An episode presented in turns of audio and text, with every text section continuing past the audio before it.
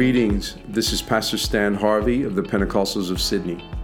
Thank you for joining us on our podcast. It is our hope that this message, whether it be a Sunday service or a midweek lesson, would be a blessing and a help to you in your spiritual journey.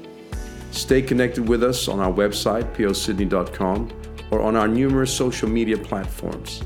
Now to the service.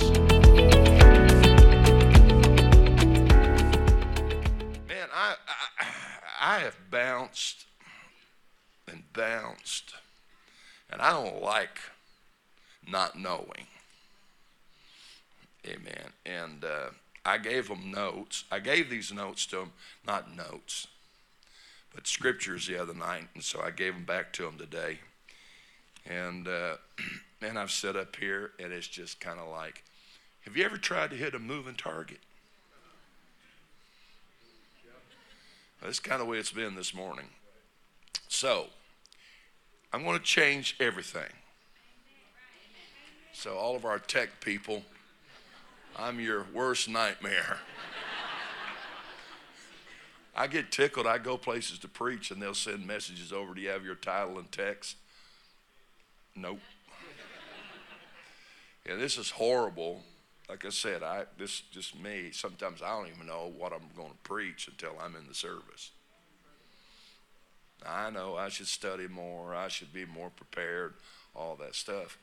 But you know, and then I get tickled sometimes because it's like, can you send us your notes? I mean, this is like two weeks ahead of time. I don't even know what I'm doing tomorrow. Why are you asking me about two weeks? and but anyhow, so ah, man, I, I, I want to talk to you about the church culture versus kingdom culture. I, I, I really thought about that. Here's the thing I can preach five sermons in one setting. So if I get into this and it's not working right, I'll just stop and go to the other sermon. I'm going to hit every one of them until I find the right one. So we may be here for a while. I don't know. Amen. But uh, I, I, I wanted to do that. That I wanted to, I felt like preaching another message. And this message is about um, losing control, but not out of control. The only way that Jesus could move from earthly ministry to the next phase of his ministry, which is faithful high priest, on the cross he had to lose control. Father, into thy hands I commend my spirit. He lost control. See, that's where God wants all of us to get. Where we lose control, we put it in his hands. But just because we lose control doesn't mean it's out of control. Now God's controlling. That's the way I view COVID. We all kind of were in control of stuff and had church and all, and then all of a sudden, boom. And I'll tell you this God knows how to mess with your stuff. You just get in a place of comfort and get leveled out and get secure there. You can either listen to when he's talking and do it, or he can just reach right in your life and just do that right there. Some of you act like you don't even know what I'm talking about. And uh, I mean, he can really, and I, will tell you something else transitions are hard. They, they really are. They're hard. I mean, it's easier just to stay where you're at. Level off, stay where you're at. You're secure there, it's predictable. Mm. There's sermon number two. It's predictable. Everybody said amen. All right. Let's read a text. And uh, we'll start there and see how it goes. That last song they sang is what really moved me into this. And then Sister Morgan got up here and said something, just kind of a confirmation. So we'll see. John chapter 1, and uh, let's read verse number. Let's read verse number one, and then we'll also read verse number 14. If you'll stand for the reading of the word, amen. John 1 and 1 In the beginning was the Word, and the Word was with God, and the Word was God. I like that verse, don't you? Let's read it again. In the beginning was the Word, and the Word was with God, and the Word was God. 14. And the Word was made flesh and dwelt among us, and we beheld His glory. Everybody say His glory. The glory as of the only begotten of the Father, full of grace and truth. Mm. Man, those are some of my favorite verses in the Bible. I don't know how anybody can get Trinity reading those verses. You know what I mean? Boy, y'all are already quiet, amen. I mean, how in the world can you read those verses and not figure it out? Amen. I want to talk to you today about uh, God's glory. All right, God's glory, and uh, just just give me a little leeway here today, and I'll try to lay the right foundation. What I want to happen is at the end of this message, I want God's glory to manifest. That's what I'm hungry for, and I believe that's what God wants to do.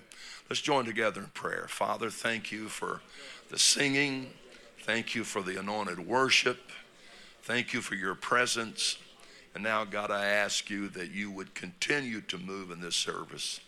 Help my mind to be clear, God. Let me speak what you want me to speak. And I ask you to confirm your word today with signs following.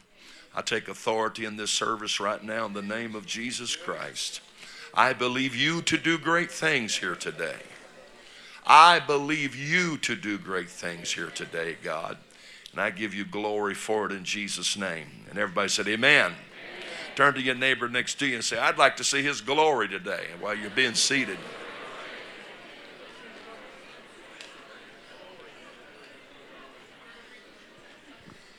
You could be seated. Amen. Now, we're, we have another dilemma today. And that dilemma is when I preach on Sunday mornings, I preach until the first hunger pain hits.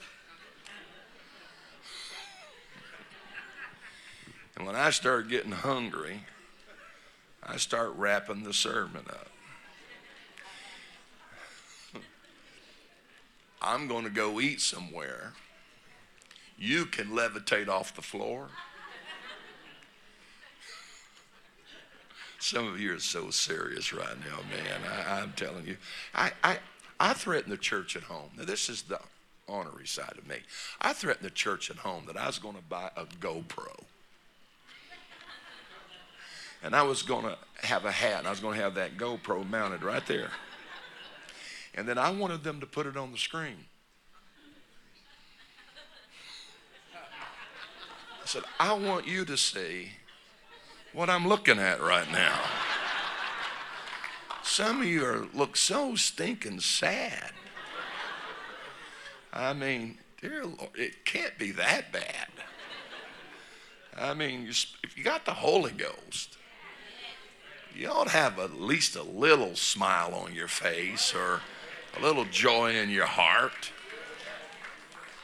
Then, of course, we got the Pentecostals that just take themselves so serious. Laughing is a sin to them.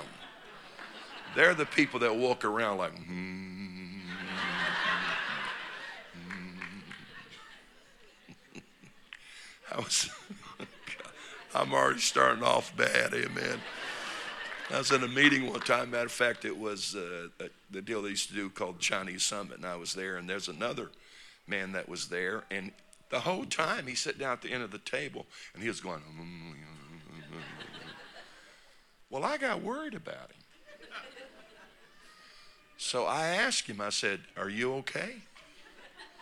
What? I said, "Are you okay?" He said, "Yeah." I said, well, you're acting like you're in pain. I wasn't quite sure if you're okay or not. Now, he told me later I disrespected him and his ministry. And I thought, you disrespected your ministry when you were down there trying to act spiritual. Hmm. You can be real and be spiritual at the same time. And it's even okay for you to laugh every once in a while. The scripture says laughter is like a medicine. That's why some of you are so sick. I got ready to leave service the other night. Some guy walked up and said, You ever think about becoming a comedian? well, I didn't till then, but I'm thinking about it now. Amen. All right. Oh, boy, what, a, you know, uh, Jesus. Maybe I should just dismiss you right now. Amen. Uh, John, what, what, last living apostle all the things that John wrote to us and uh, gave us great insight in. Now, John is dealing with some things because one of the things that he's dealing with is Gnosticism. And one of the, one of the principles of it is, is that there is nothing real or tangible. Everything would be considered logos or thought or expression of thought. That's where they stopped. That's exactly where they stopped. So, the best way for me to explain that to you would be you're not really real in this building. A deity somewhere's thinking all of this. So, if you smash your finger in the door today, that's not real pain you're feeling. That's just a twisted deity somewhere. And so this is one of the things. Now, understand what that was doing, and that's why in his epistle he said, This is he that came by water and blood. Now, water and blood is the components of humanity. So he's saying, Yes, Jesus did come in humanity. He was made flesh and dwelt among us. One of the other things is, if that would be the case, as they were teaching, then number one, it removed atonement out of the picture. Jesus wasn't a real man. So there's no need for atonement. Number two, it dismissed you from your, the responsibility of your sins because it really wasn't you that sinned. It was a God somewhere just thinking all this stuff. So it had a lot to do. And I think John understood all that. And then, of course, he dealt with that and he also dealt with uh, uh, the lack of love in the church. It's amazing to me, and I, I don't spend too much time here. It's amazing to me that John writes from the Isle of Patmos the, the messages to the seven churches. And when he gets to Ephesus, he said, You've left your first love. And if you don't get back to it, God's going to remove your candlestick. Now, Ephesus was the most doctrinally pure church. It was the most apostolic church. They hated everything that was false. I mean, they had not denied his name, but they had left their first love. And so God says, I'll remove your candlestick. He didn't threaten Laodicea. He didn't threaten Thyatira. He didn't threaten any of the others to remove their candlestick, only Ephesus. Now, when you read that and you see, well, you left your first love, I, I know the way we view that, but the reality of it is this is what it means. You have quit loving God and quit loving each other. Now, wherever there is an absence of the love of God, then guess what has to creep in? Fear.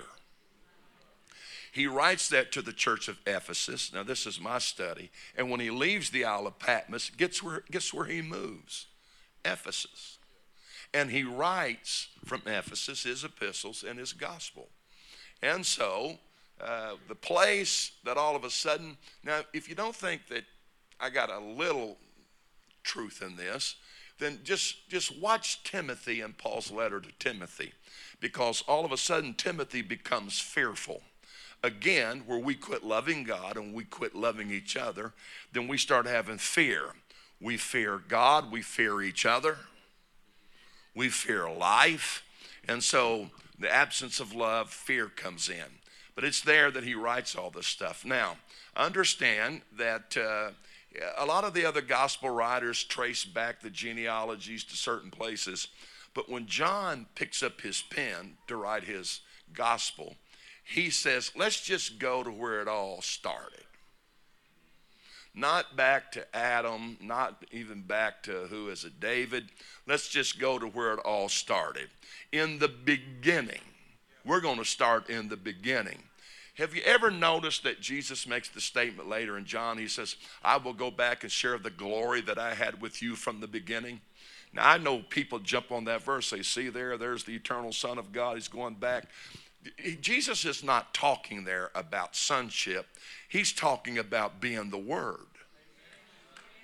I was the Word in the beginning, and when this is all said and done, I'm going to be the Word.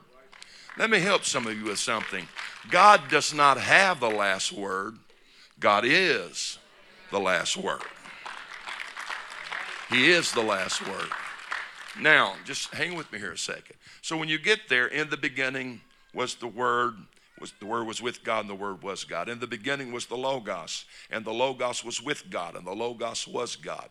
Now, this is the best way for me to explain this to you today, all right? Uh, I, I have to break things down real simple for me to understand it. And this, this is the best way, okay? You could say it like this, okay? In the beginning was a thinker, and the thinker had a thought, and the thought was also the thinker. well, all right, there you go. That's as profound as it's going to get today, right there. He's preached a message 154 years ago on uh, about the thinker when the thought become a thing is what I called it. Now, understand logos, it's thought or expression of thought. Everything that God has done started started with logos. Am I making sense now? It starts as the thought of God. Uh, you're here today because logos, but it went further than that. So, this is what the Gnostics taught. They agreed with that. They said, Oh, yeah, we believe that you can have a thinker and we believe that he can have a thought, but that's as far as it goes. They were willing to admit that. But John said, Oh, no, we're not going to stop there. We're going to go a little further. We're going to take this a little further. I want you to know that that thought, that thinker, was made flesh. So the thought is more than just a thought or a thinker it has now become tangible. It has now become real. It has now become flesh. Woo, I wish somebody praised God right now. I'm glad I understand who Jesus is. He is not the second person of the fictitious Trinity. He is the Word made flesh. He is God made flesh. He is the thinker, and the thinker had a thought, and they both become a thing. And the word was made flesh, dwelt among us. Boy, I'm looking at some of you serious folks out there again. And the thought become a thing, and the word became flesh and dwelt among us. Now watch it. And we beheld the glory as of the only begotten of the Father, full of grace and truth. Now, we beheld the glory. You know, now I understand that John was on the Mount of Transfiguration, okay? He was there. He beheld the future glory. Well, I could get into this stuff and just camp here for a long time. You know, it's amazing to me that Jesus takes Peter, James, and John to the top of Mount Transfiguration, and then he's got Moses and Elijah. And they're up there having quite a conversation. Yes, and then all of a sudden, Jesus starts glowing like a light bulb. Light wasn't shining on him, light was shining out of him.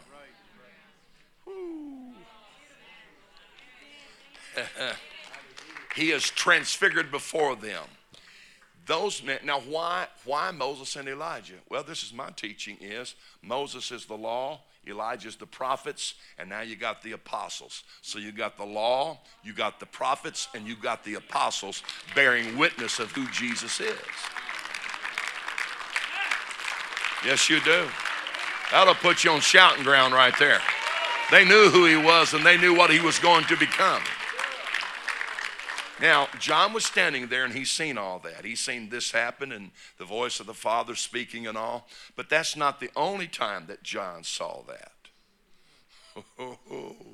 because in the book of Revelation, he pens these words In the city where the Lamb is the light. I've already seen what that looks like. John and those men were seeing Jesus in his glorification. I am convinced that that's the only way that Jesus could suffer and endure what he was about to have to go through because it says that Moses and Elijah were talking to him about the things that he was suffering in Jerusalem. How can you face the, the suffering that is before you if you don't know where you're going? You have to have the second witness. Boy, I, I, uh, is this okay? Second witness. First witness, John said, if we receive the witness of men, the witness of God is greater, which he testified of his son, right? Where did God testify of his son? First witness of his sonship is in the waters of baptism. When he comes up out of the water and the voice speaks and said, This is my beloved son in whom I'm pleased. I talked about that the other day. That's the first witness of the Spirit. It's letting you know there he is.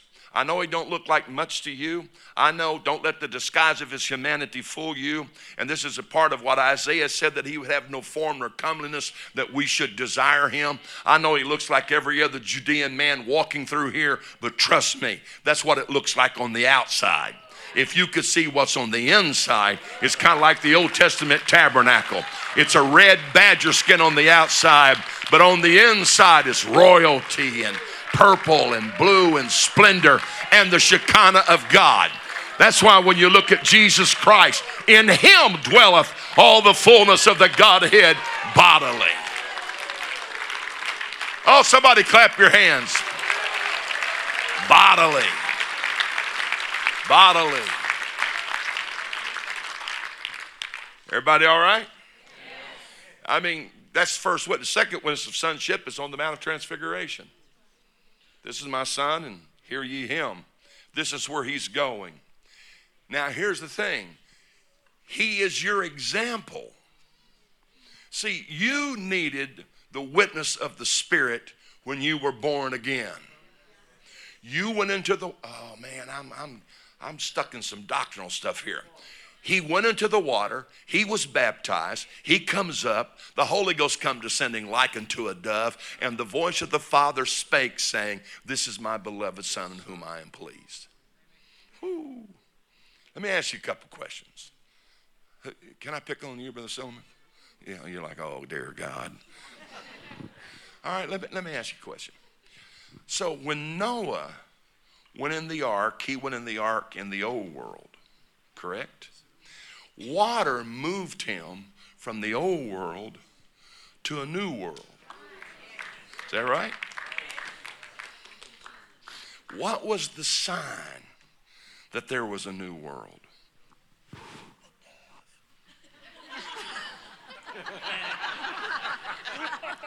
the dove. He sends out ravens, dirty birds, they don't come back. But he sends this out, and the dove come back with an olive branch. It was the sign of new life. And when Jesus was in the water, he's showing us about a new creation and a new world. And when he comes up out of the water, there was a sign that came. There's a new creation, there's a new world, there's a new beginning right here. Woo. I, I want to help some of you with something here. Now, I understand why you don't understand why you say it, but you're this still, I'm, I'm an ex addict. No, you're not. No, you're not. I'm an ex this, I'm an ex that. No, you're not. See, that becomes your identity. That's what you want people to know about you. Something new doesn't have an X. So when you were born again and become a new creature, God removed all that stuff and said, Old things have passed away, and behold, all things have become new. Woo, thank God for the Holy Ghost. Thank God for salvation. Thank God for water baptism in the name of Jesus Christ. Woo. When you went into baptism, you went into baptism in your old world. And when you come out of baptism, my God, you come up as a new creature in Christ Jesus. That ought to put you on shouting ground here today. I'm a new creature in Christ Jesus. All right, all right, sit down. Y'all taking up all my time right now. And I, besides that, I want the camera to see me.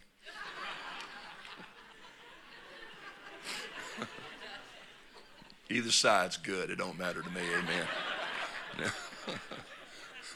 Sometimes I'm awesomized by my own awesomeness. Amen.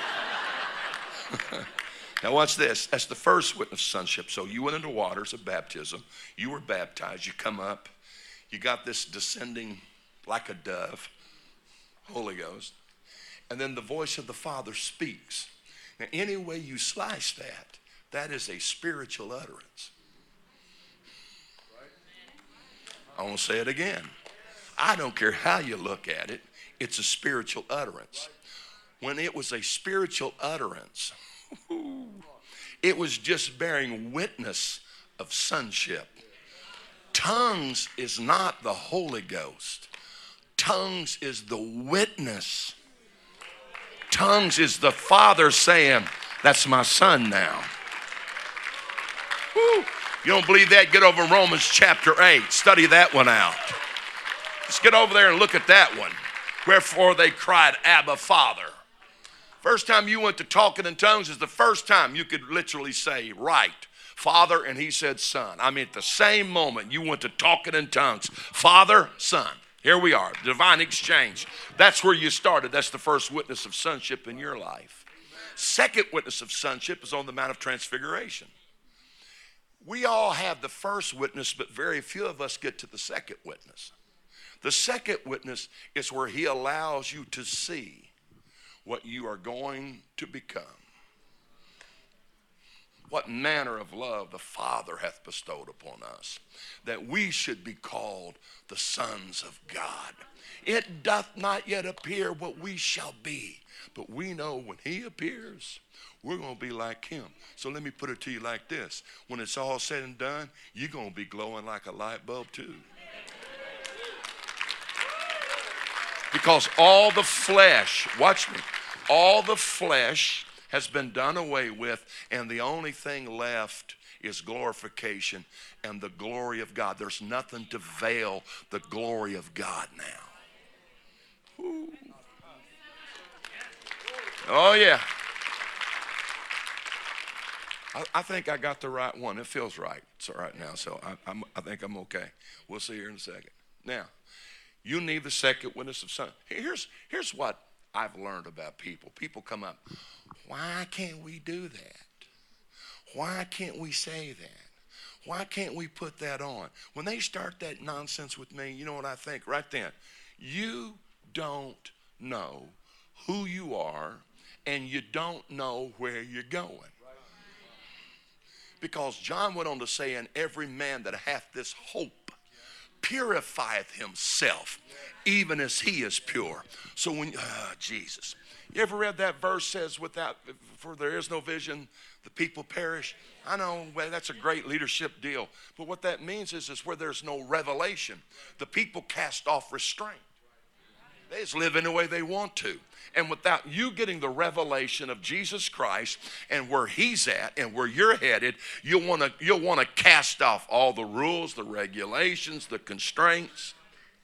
But, brother, if you've got a revelation of who He is and you've got a revelation of what you're supposed to become, you're glad to purify yourself. I, I got to become like Him. That's where I'm headed. I got to become like Him.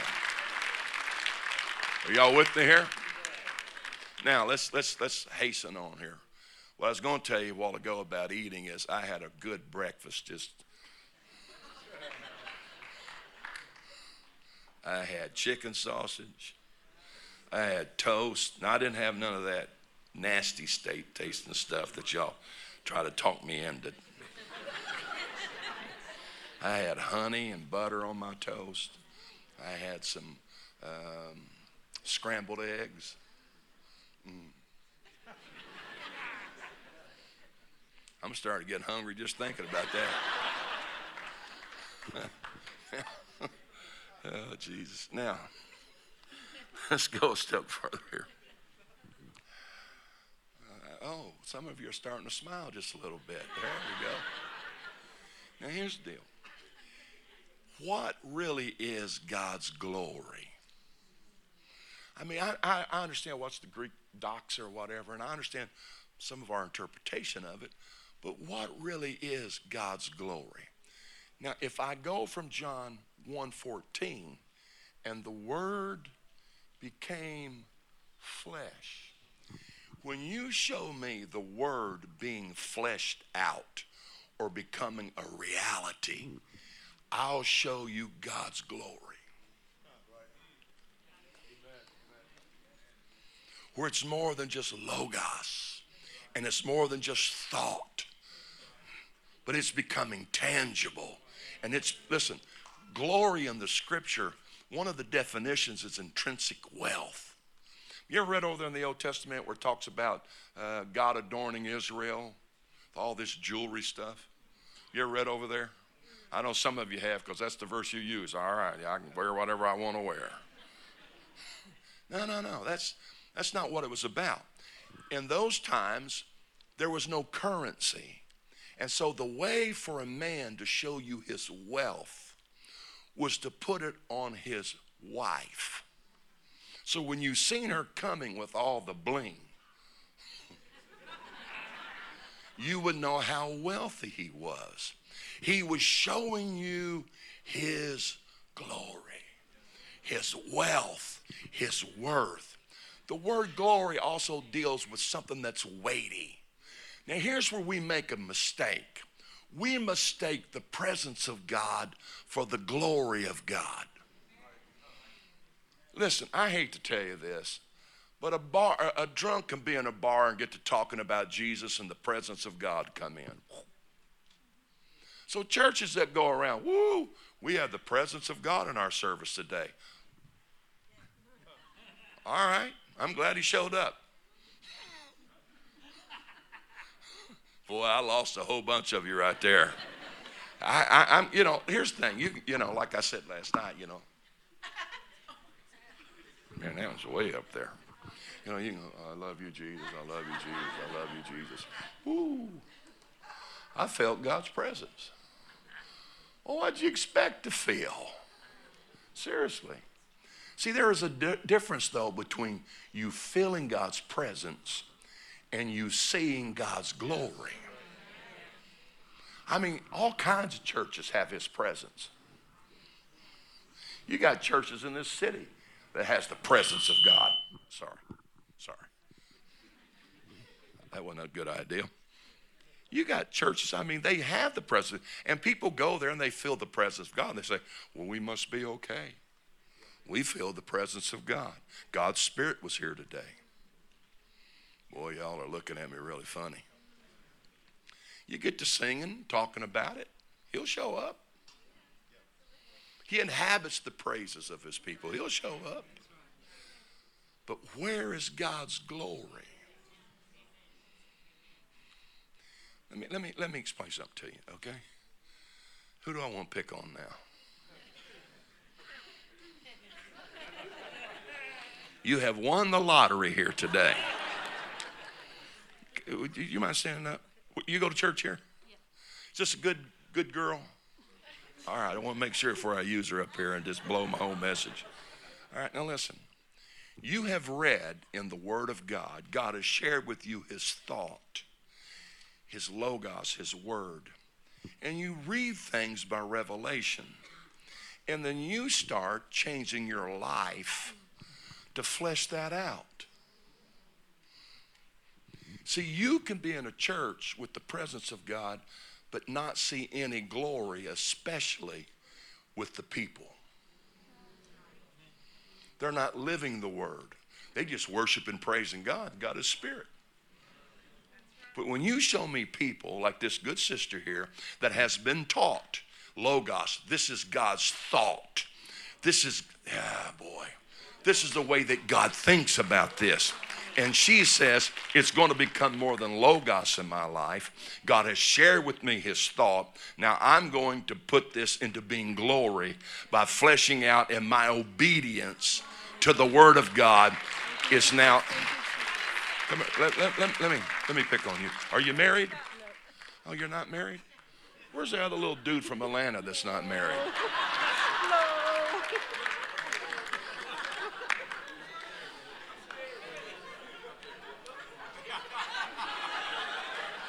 You, I'm talking to you up there. I'm trying to help you out.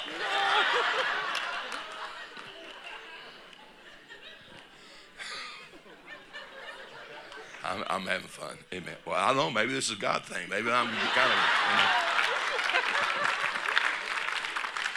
know. Go back and tell Brother Chavis, I found me a wife in Australia.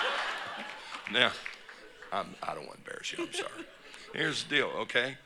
See, there's glory of man and there's glory of God.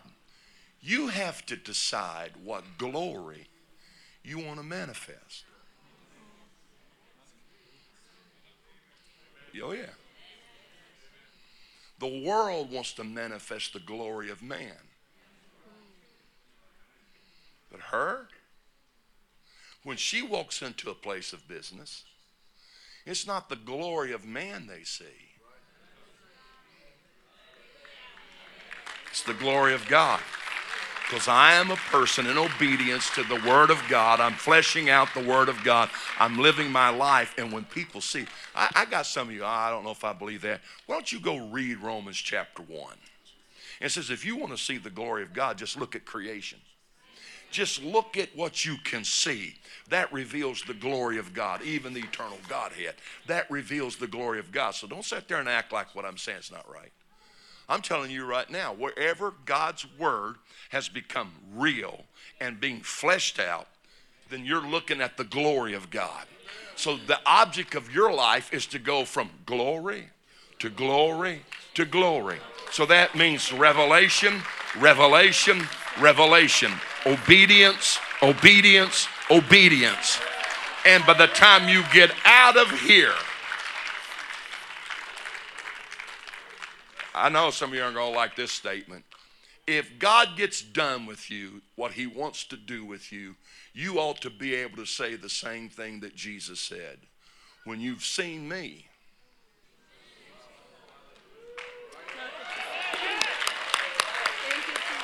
you've seen him. Because this is his glory being made manifest in this world. Woo, you better thank you. Let's clap our hands here a second.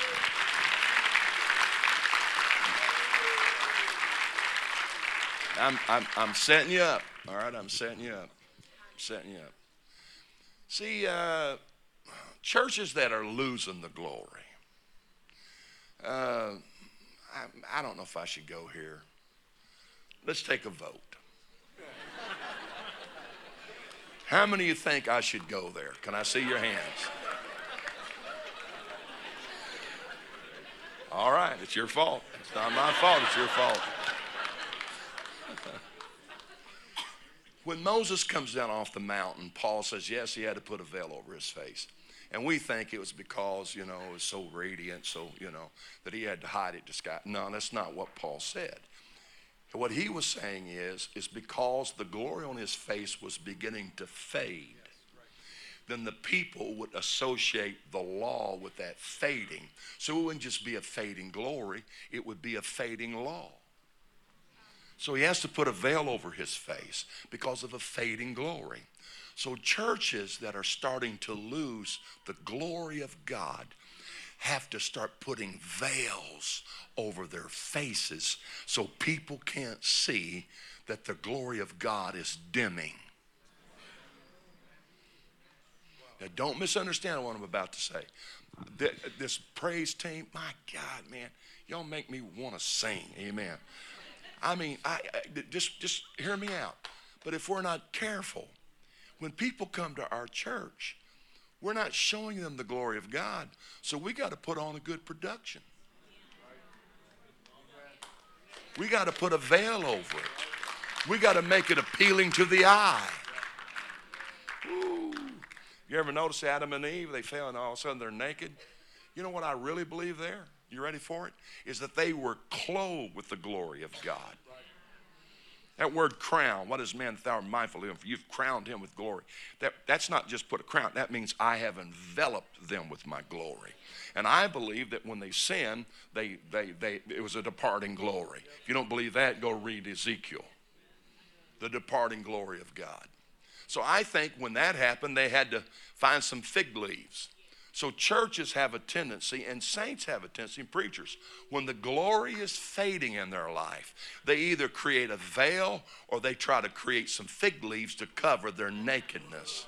That there is no glory left in that church.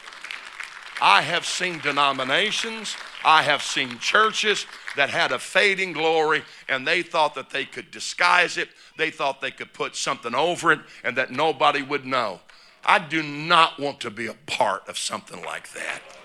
When I come to the house of God, I want to be able to behold the glory of God and to see the glory of God made manifest.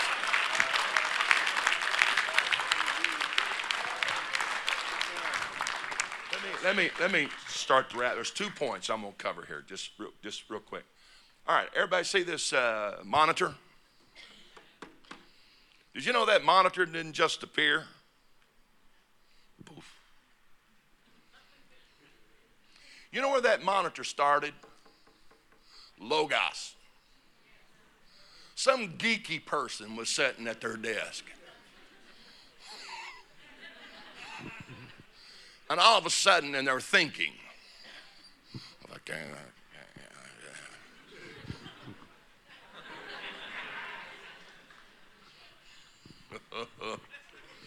so when God gets ready to do something in your life, it starts with his logos or his word because therein lies the creative power of God is his word. So somebody sitting over here is thinking about this. Okay, all right. And you know, they started showing people their plans and they're like, oh man, that's silly. You know, you just keep the megaphone. You know, that'd never happen. What in the world's wrong with you? I, I don't even know how to explain this stuff. I just know when it's working, when it's not working, when I wish it would work, and all that stuff. But I, I can't even tell you what all went into this thing. Now, I'm sure Brother Hoffy and some of these other people that's involved with this stuff could probably explain this whole lot better. But the deal is, it didn't start that. It started as a thought. It started in the mind of the Creator. And then He speaks it. And then He draws it. And then He shows it. This is the blueprint. This is the design. Whew. It's still not a thing. You got the thought, you got the thinker, but it's not a thing yet. Hmm. You ever read over there in Galatians where he says, And when the fullness of the time came, Christ was born of a woman, however that goes. Did you know the word fullness there means preach it, preach it, speak it, speak it until it's full and it becomes a reality? So when God, listen, when God speaks to you and gives you logos or something, well, what about Rhema? Don't, let's not getting all that. When God speaks to you, what He wants to create in your life and what He wants to do in your life, you've got to learn to do this. I'm going to preach it, I'm going to speak it, I'm going to confess it, I'm going to keep talking about it until the fullness of the time comes. And then the manufacturer's going to build it and it's going to be more than just a thought, it's going to be reality and what started in the mind of the Creator. Am I making sense? What started in the mind of the Creator. That's why when you get to Romans chapter 1, it all changes. Now you got man being the Creator. They can change the image of God. Oh, uh, boy, you're, you're seeing that happen right now. They're the Creator. I think I'll sit here for a while. They're, they're the creator. They changed, listen, when you change the glory, you're changing the truth. Read Romans 1. They changed the glory, then later it says they changed the truth. They changed the logos. And the logos is going to create something, it's going to cast an image. So people start thinking the way they shouldn't think. That's why when you get to the end of Romans 1, you got a reprobate mind their thinking and the way they see themselves. Now all of a sudden, they want that to become real. And I don't care what you say you are. You know, people say, well, you know, just say what you are and all that stuff and all, and it becomes a reality. Okay, I got one for you. I am a multi-millionaire. That don't make me one. Well, that went all over your heads right there, I mean.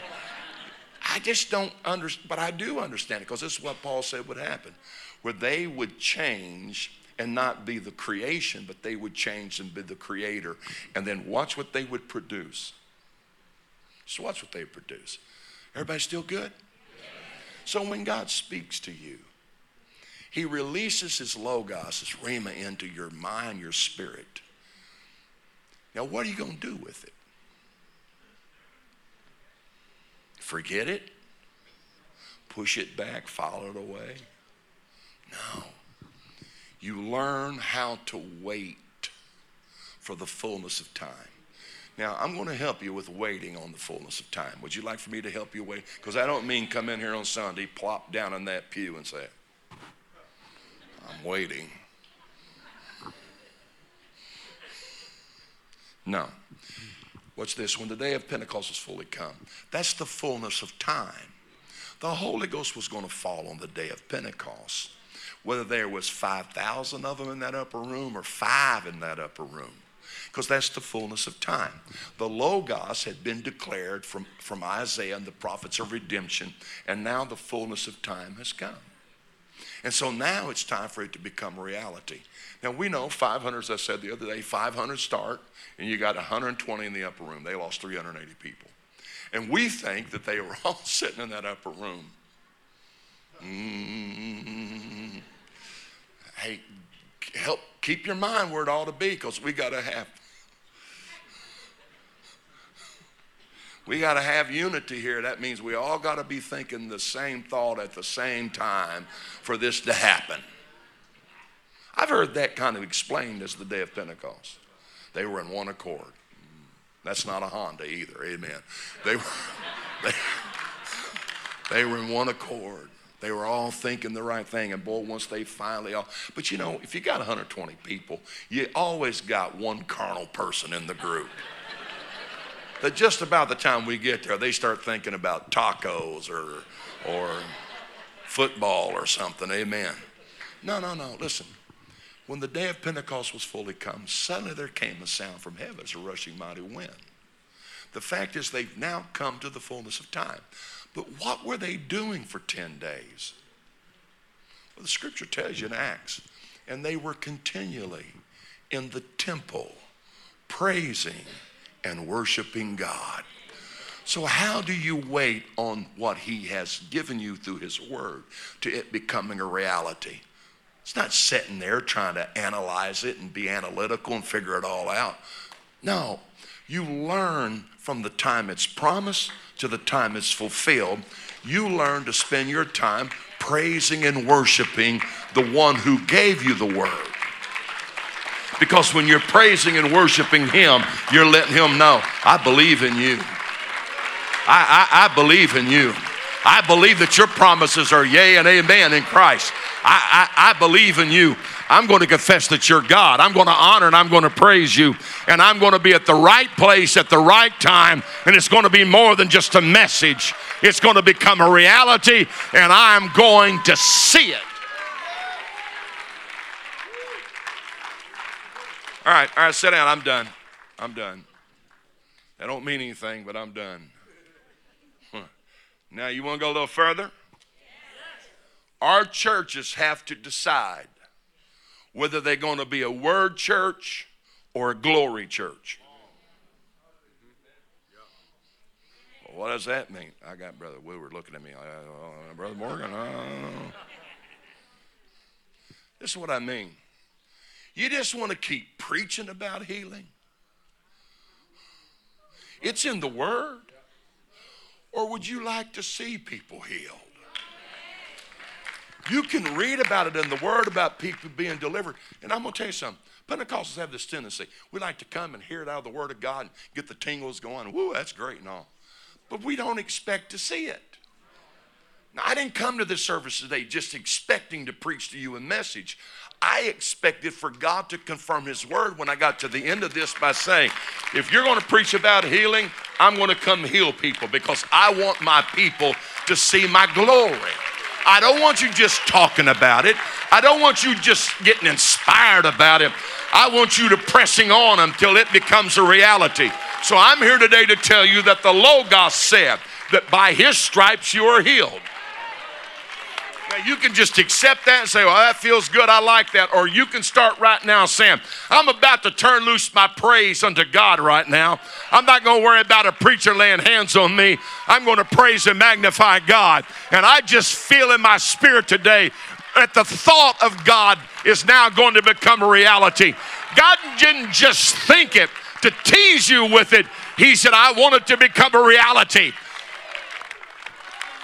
And when they put that whip to his back, he said, I'm doing this so it'd be more than just word. It'd be more than just logos. I'm doing this so it can become a reality to you. You just want to preach about deliverance? Now, I, I, I won't say this, and I want to be careful how I say it. I really do. I, I, I believe in this stuff. But I'm just seeing us get a little overboard with it. See, I grew up in a time that we believe God could set you free from anything. My dad's testimony. my dad's a mess. If you think I'm bad, you ought to meet my dad. I'm a son of thunder, is what I am. And uh, he was an alcoholic by the time he was 21. And he would, my grandma and grandpa just got the Holy Ghost. This is in 59, right around 60. My grandma and grandpa just got the Holy Ghost. And my grandpa on my mom's side was the pastor. So my dad would take grandma and grandpa to church, drop them off, and go drink. My grandma told me, she said, Your dad has picked us up from church. Said he was so drunk one night and had a cigarette in his mouth that I leaned up and said, Herschel, are you drink it again? Said he turned around and said, He burnt me right on the end of my nose with that cigarette. I thought, Well, what'd you do? Beat him half to death? And and that was my dad. Now I don't know if it was God's conviction or my mother because he seen my mom and fell in love. So he decides I'm going to live for God. He comes to the altar, gets baptized, and immediately he's set free from alcohol. Immediately. Now listen, I don't have any problem with programs. I don't have any problem with helping people understand weaknesses and how to do all. I don't have a problem with that at all. But we must not ever move away from the fact that God can set you free in about 30 seconds.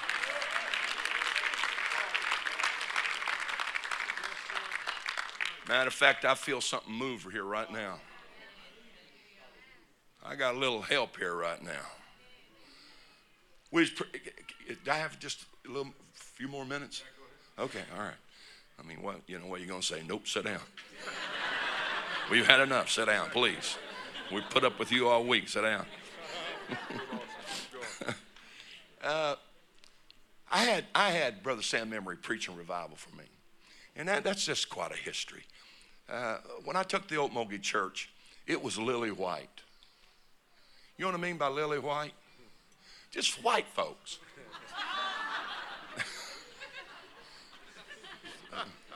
If you want a dull church, just have white folks.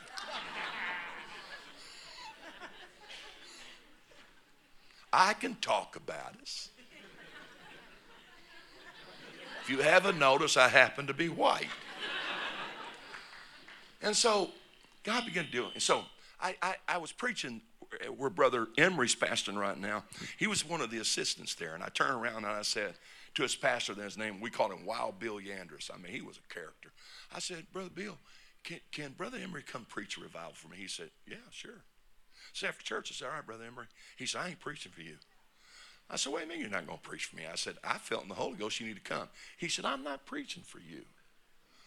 I said, Well, why don't you want to preach for me? He said, Because I don't like you. You intimidate me. I said, Well, that don't matter. Come on, anyhow. So he came and preached three nights. And at the close of the third night, we're in the office, and I said, Brother Emery, I have a word for you. He said, What's that? I said, You're going to go home and you're going to quit your job and you're going to start evangelizing. And I said, You're going to evangelize for a season and then you're going to take your home church. He said, I can still sing. You know, Brother Emery, you've lost your ever loving mind. I love my job. I don't plan on evangelizing. Nobody would want me to preach. I'd starve to death. And I know I'm not going to take my home church. I said, Brother Emery, I'm going to tell you again. You're going to go home. You're going to quit your job. You're going to go on the field. You're going to evangelize for a while. And then you're going to take your home church. So about two weeks later, he calls me. What'd you do to me? I said, I didn't do nothing to you. Wait a minute. He said, I love my job. He said, now just, I'm enduring it. He said, what in the world? I said, well, you got a little logos. so then he, you know, then he calls back and he said, hey, listen, I, I'm, you know, anyway, let me get back. So Brother Emery come preach for us. Now, Brother Emery is West Coast, California. I am in Oklahoma. Now, I don't know if you know what I'm about to say, but it is redneck country. I mean, they sang nothing but country music.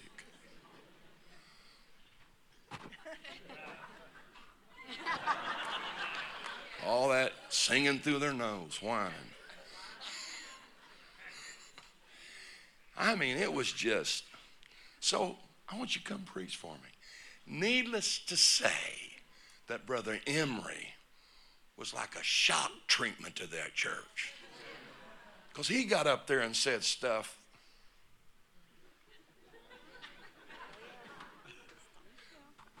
He was talking about our teenagers and what they do in the back seats of cars. And I mean, he was pretty graphic with it. And I was like, oh, God, have mercy. Jesus, help us. Please, Lord, help us right here. Because I ain't going to have a church after this. But we survived. Now, this happened after what I told you last night about us getting a break. Just a few months after that, Brother Emery's come back and he's preaching me a revival. All right?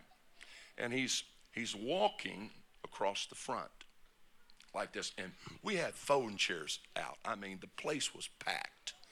And uh, so he was he was visitors all in the front pew. I mean, just all visitors. And so Brother Emery was walking, then he paced back over here and you know he's in high, you know, doing his deal. And so then he gets about right here, and he's preaching, and then all of a sudden I seen it like right here. It was like a white light, and it just twirled.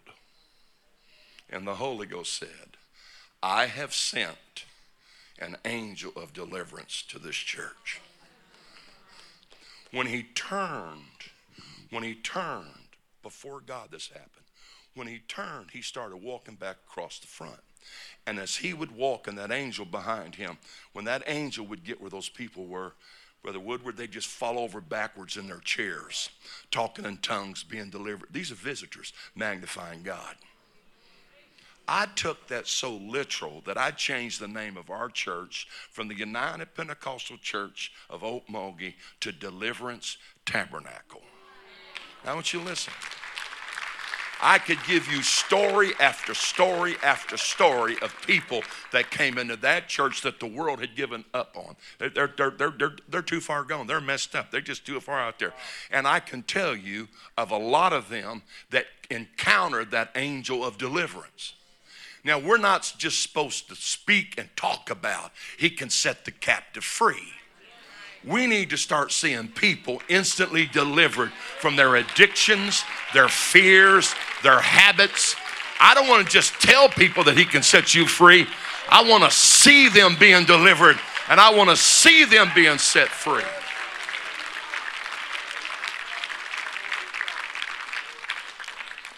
Now, I'm going to get spooky on you.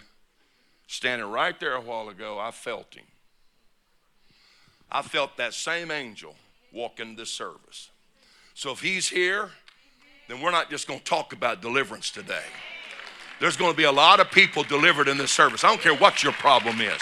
God's about to set you free. I don't care what you're bound by. God, He don't want to just you reading the scripture and get your hopes up.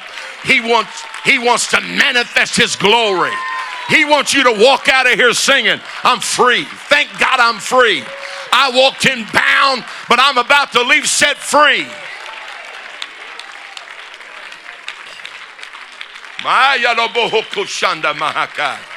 I feel something stirring right now in the Holy Ghost. I said, I feel something stirring right now in the Holy Ghost. I don't care how long you've been an addict, He can set you free in 15 seconds. I don't care how long you've struggled with anxiety and depression, He can set you free in a matter of seconds because God doesn't want you just to feel His presence, He wants you to see His glory. Lift your hands and your voices and cry out to the Lord right now.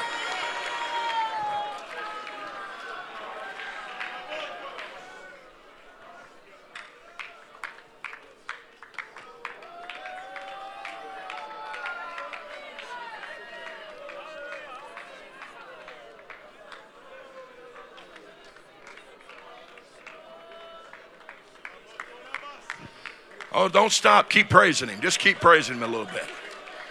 Keep magnifying Him. That's it. Keep giving Him the praise.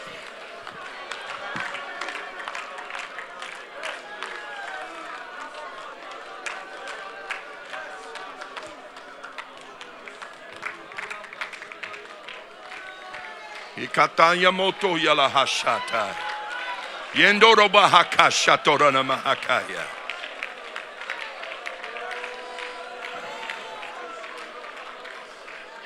All right, sit down. Sit down.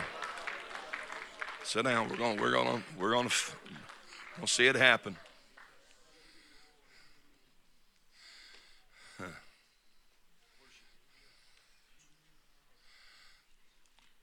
I'm not just going to tell you that the Word promises you the Holy Ghost. God wants it to be more than just a verse you read. He wants you to experience the Holy Ghost. And I will tell you, when you receive the Holy Ghost, you will, according to the scripture, speak in tongues as a witness of the Holy Ghost that you're becoming a child of God. You understand that? Hmm. The wind bloweth where it listeth, thou hearest the sound thereof. You can't tell where it's come from, where it's going. You, you hear the sound thereof. You can't see it, but you'll hear a sound, and so is everyone that's born of the Spirit. The word sound in the Greek there is P H O hyphen N A Y, phone A. It's where you get the word phonics.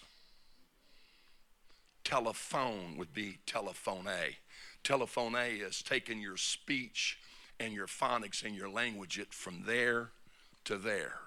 So, what Jesus just said is when the Holy Ghost comes, you can't see it, but listen for the phonics. And so is everyone that is born of the Spirit. Ooh. Mm. Now, I don't know. Let's just start right here. You ready to start right here? If you're in this building and you have never received the baptism of the Holy Ghost, but you want to flesh out God's word and you want to receive the baptism of the Holy Ghost, if you'll stand right now, just stand. Anybody here? I, I don't know if there's people here or not, but all right, there's one right there. God bless you. Amen.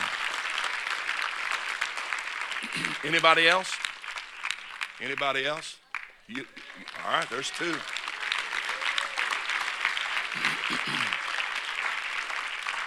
All right. Is that the only only two in here? All right. I'm not gonna I'm not gonna press you. You gotta have a hunger for it. Okay. Now I'm gonna give you two simple instructions. Are you ready for it? How long you been seeking for the Holy Ghost, sir?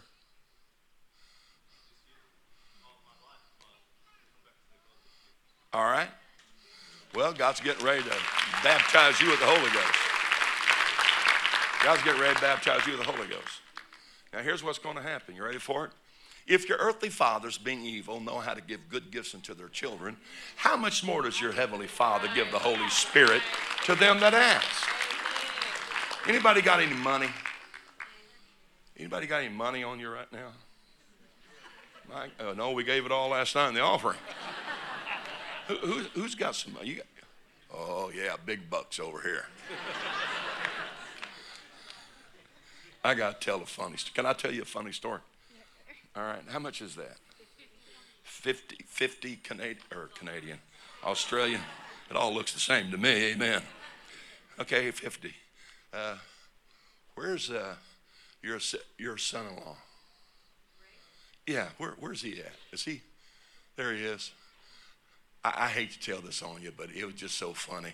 He woke up last night after the service, and I said, You give that 5000 God told you to give? You have never seen panic come up in somebody's face.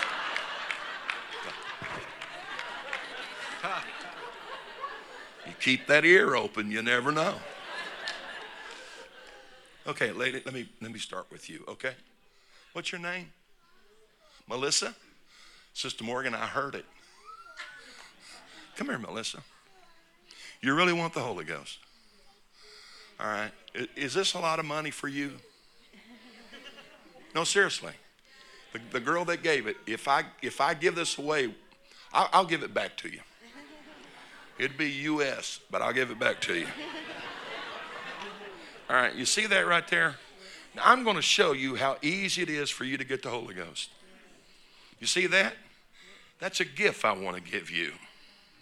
All right? And here's what I want you to do I want you to say, Brother Morgan, Brother Morgan, it's on you right now. You'll be talking in tongues here in just a few seconds. Say, Brother Morgan, can you do that? Yeah. Say it out loud. Brother Morgan. Can I have that $50? Ask me for it. Ask me for it. Just say, Can I have that $50? Can I have that $50? Yeah, there you go. Here, there you go. It's yours. you got it because you asked for it. That's how easy it is for you to receive the baptism of the Holy Ghost. Now, if you'll throw your hands up in the air, and just ask Him according to your word. You said, if I ask, you'd baptize me with the Holy Ghost. So I'm asking you for the Holy Ghost right now. The, there it is.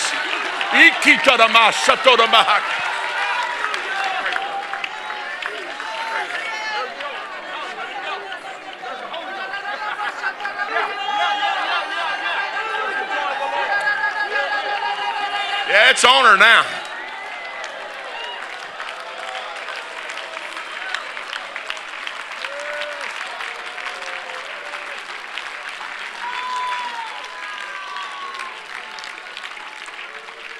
Where's my buddy back there?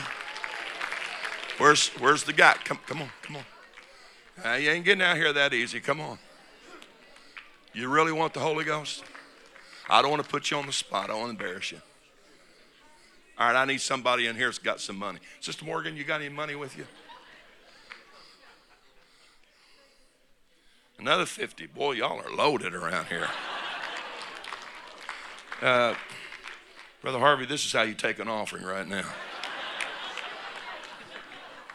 First of all, you got to let go of all the guilt. You hear me? All the shame, all the guilt. You got to get rid of it. Put the accuser under your feet. And don't let him accuse you anymore. All right? What's your name? Troy. Troy. Troy. You okay? Yeah. All right, we're going to do the same thing. This is how easy it is for God. If you had the Holy Ghost before? No. This is how easy for God to give you the Holy Ghost. Okay? I want you to say the same thing. Brother Morgan? Morgan. Can I have that $50? Can I have that $50? There you go. Now, here's what I want you to say Lord, according to your word, your Logos, you said that if I ask you for the Holy Ghost, I would receive it. Let me ask you another question.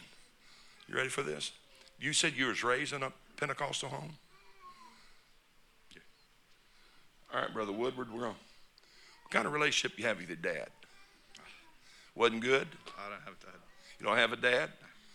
Okay, I'm, I'm just asking. There's a reason why I'm asking. Because, see, he said if your earthly father's being evil, know how to give good gifts. So when we don't have a father that's been giving us gifts or he's been abusive to us, that's how we perceive our heavenly father to be. And he's not going to vacate you and be truant in your life. And he said, I don't care what your earthly father did. If you ask me for the Holy Ghost, I'm a just God and I'm going to baptize you with my spirit. It's going to happen. All right, you ready? All right, I need two or three of you men full of faith. Get ready. All right, I want you to lift your hands. Hallelujah. And I want you to say, Lord, Lord, according to your word, according to your word, you said if I would ask you for the Holy Ghost, you said if I would ask you for Holy that I will receive it. I would receive it. I receive the Holy Ghost right now in Jesus' name. Receive the Holy Ghost. There it goes right there. There it is right there. Yes, excuse me.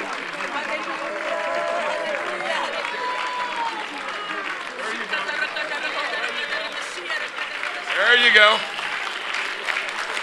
Hey, you want the Holy Ghost? I don't have to come back there to you. Just get to your feet and ask you for the Holy Ghost, and watch what God will do.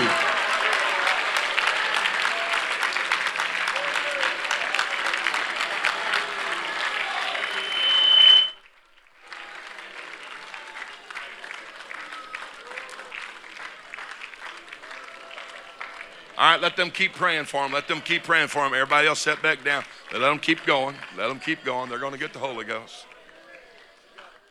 She got it? All right, we got one over there already received it. I'm expecting a good report back there from this young man. All right, y'all ready? If you're in this building right now and you need deliverance from something, I want you to stand to your feet. If you're in this, I don't care what it is fear, anxiety, depression, addictions, whatever it is, I need to be set free from this.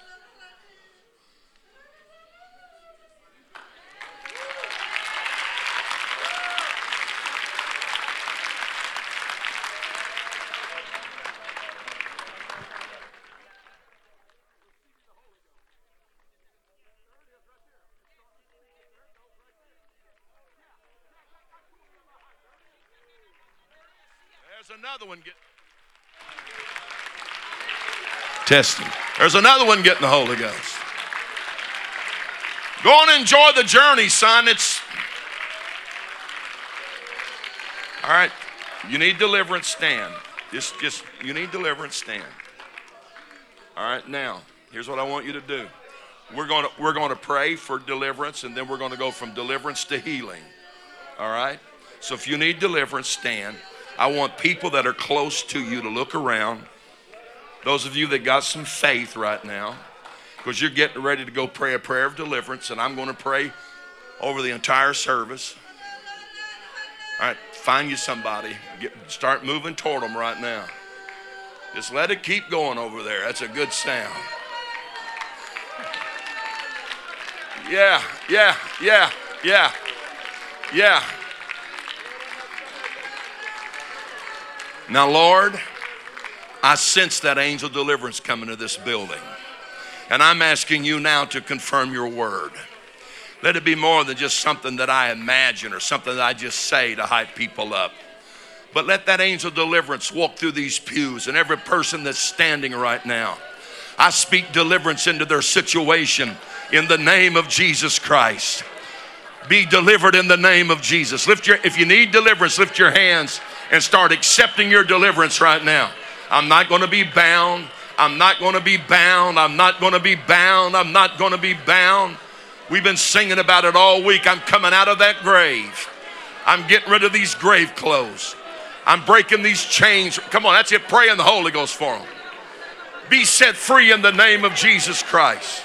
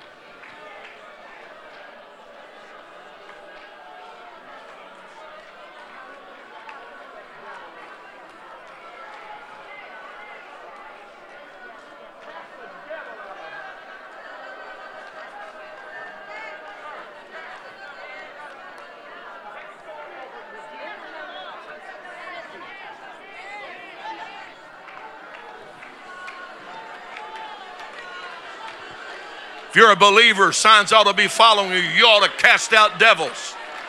Some of these people are battling with devils. Take authority over it right now. Rebuke it in the name of Jesus Christ. Let the Holy Ghost and the power of God set you free right now.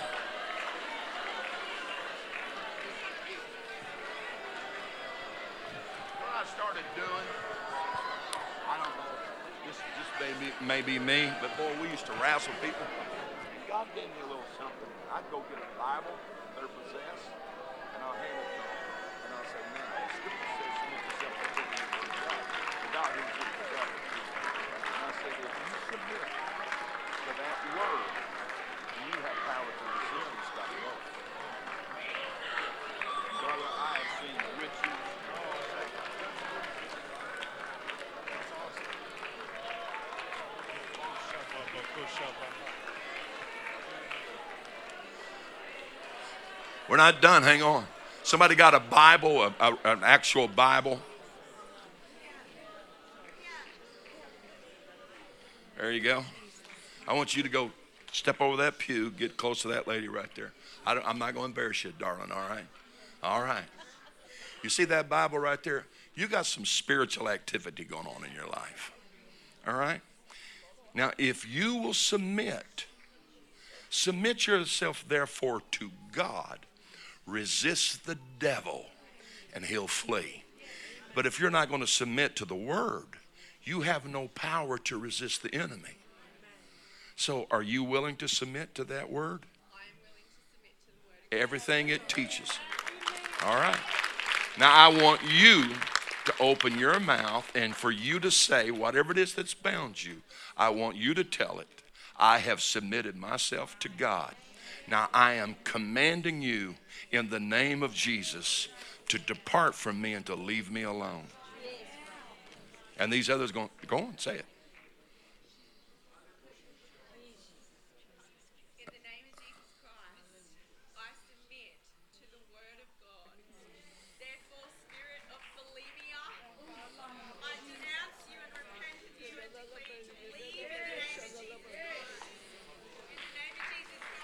There it is. There it is. Be gone. That's it. Some of you start rejoicing around her right now. We bind it, command it to go, cast it out in the name of Jesus. That's it. Good sister, lift your hands and be free. Get her hands up in the air and let her be free. There you go. Lift your hands. Look straight up. It's coming right now. Rejoice in your deli- That's it. Rejoice in it. He did it. He did it. He did it. He did it. He did it. He. There you go. Go on, talking tongues a little while. That's it. Go and tell that thing you got to go. You've bothered me long enough. I'll not die by this. Anybody else that really wants victory, submit yourself to the Word of God. Throw your hands in the air right now and confess it and say, I'm free in the name of Jesus.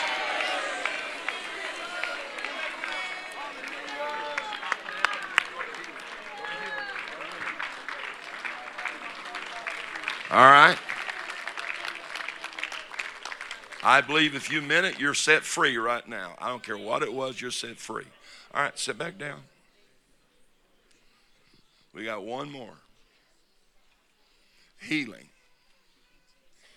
Now, I agree with what Brother Woodward taught yesterday about gifts of healing. And uh, Brother Barnes had a conversation with me and talked to me about how that certain men would gain authority over certain diseases. And uh, he spoke some things to my life, and, and I've seen it come to pass.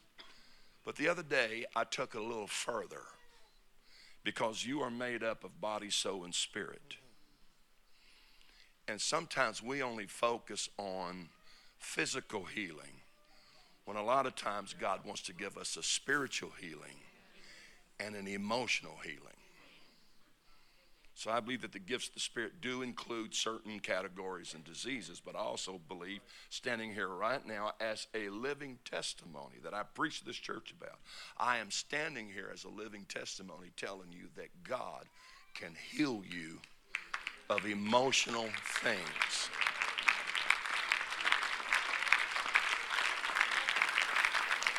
Now, we don't want to address that. We don't want to talk about it, but that's a big issue right now. Crown of thorns was pressed down on his brow for the healing and the purifying of your mind. We preach stripes on his back, healing of the body. We preach the pure side, healing of the spirit. But we, we shy away from that crown of thorns stuff. And we've let the enemy tell us that God can heal me physically, God can heal me spiritually, but this emotional stuff, this mental stuff, it's too advanced, it's too far gone, it's too complex that God cannot heal me. I am here today proclaiming to you in the boldness of the Spirit that Jesus Christ can set your mind free and can heal you of anxiety or depression or some emotional thing that you're dealing with. Praise God. Praise God. Praise God. Now, if you need a spiritual healing, an emotional healing, or a physical healing, I want you to stand right now. Go on, stand.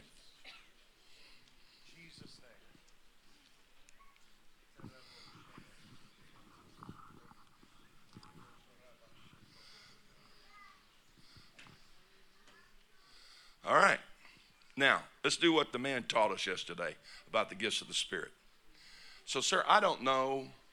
I don't know what your need is. I don't, and I, you don't have to tell me. I don't know if it's spiritual, physical, whatever. I don't know what the need is. But if I allow the love of God to flow through me to you, then I'm going to ask God to let me operate in whatever gift is needed to minister to you. Like this, this come to me this morning in the Holy Ghost.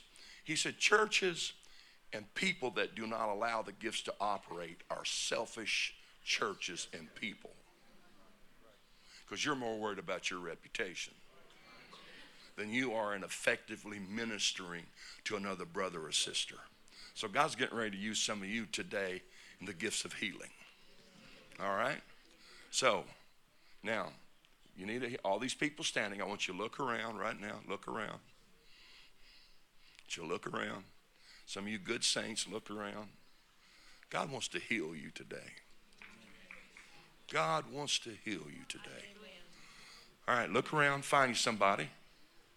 All right, some of you good sisters. This good lady right here, she needs a healing. All right. Now, God's getting ready to use some of you in the gifts of the Spirit.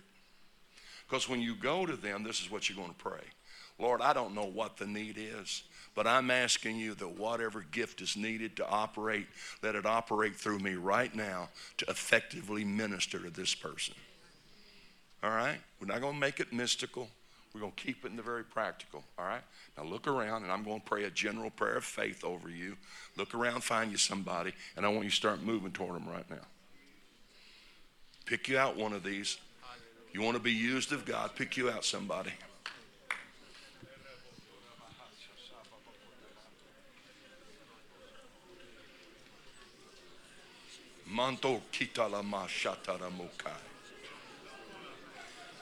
Now, Lord, according to your word, according to your word, let healing move into this building of body, soul, in spirit by the authority of your word and through the power of your name.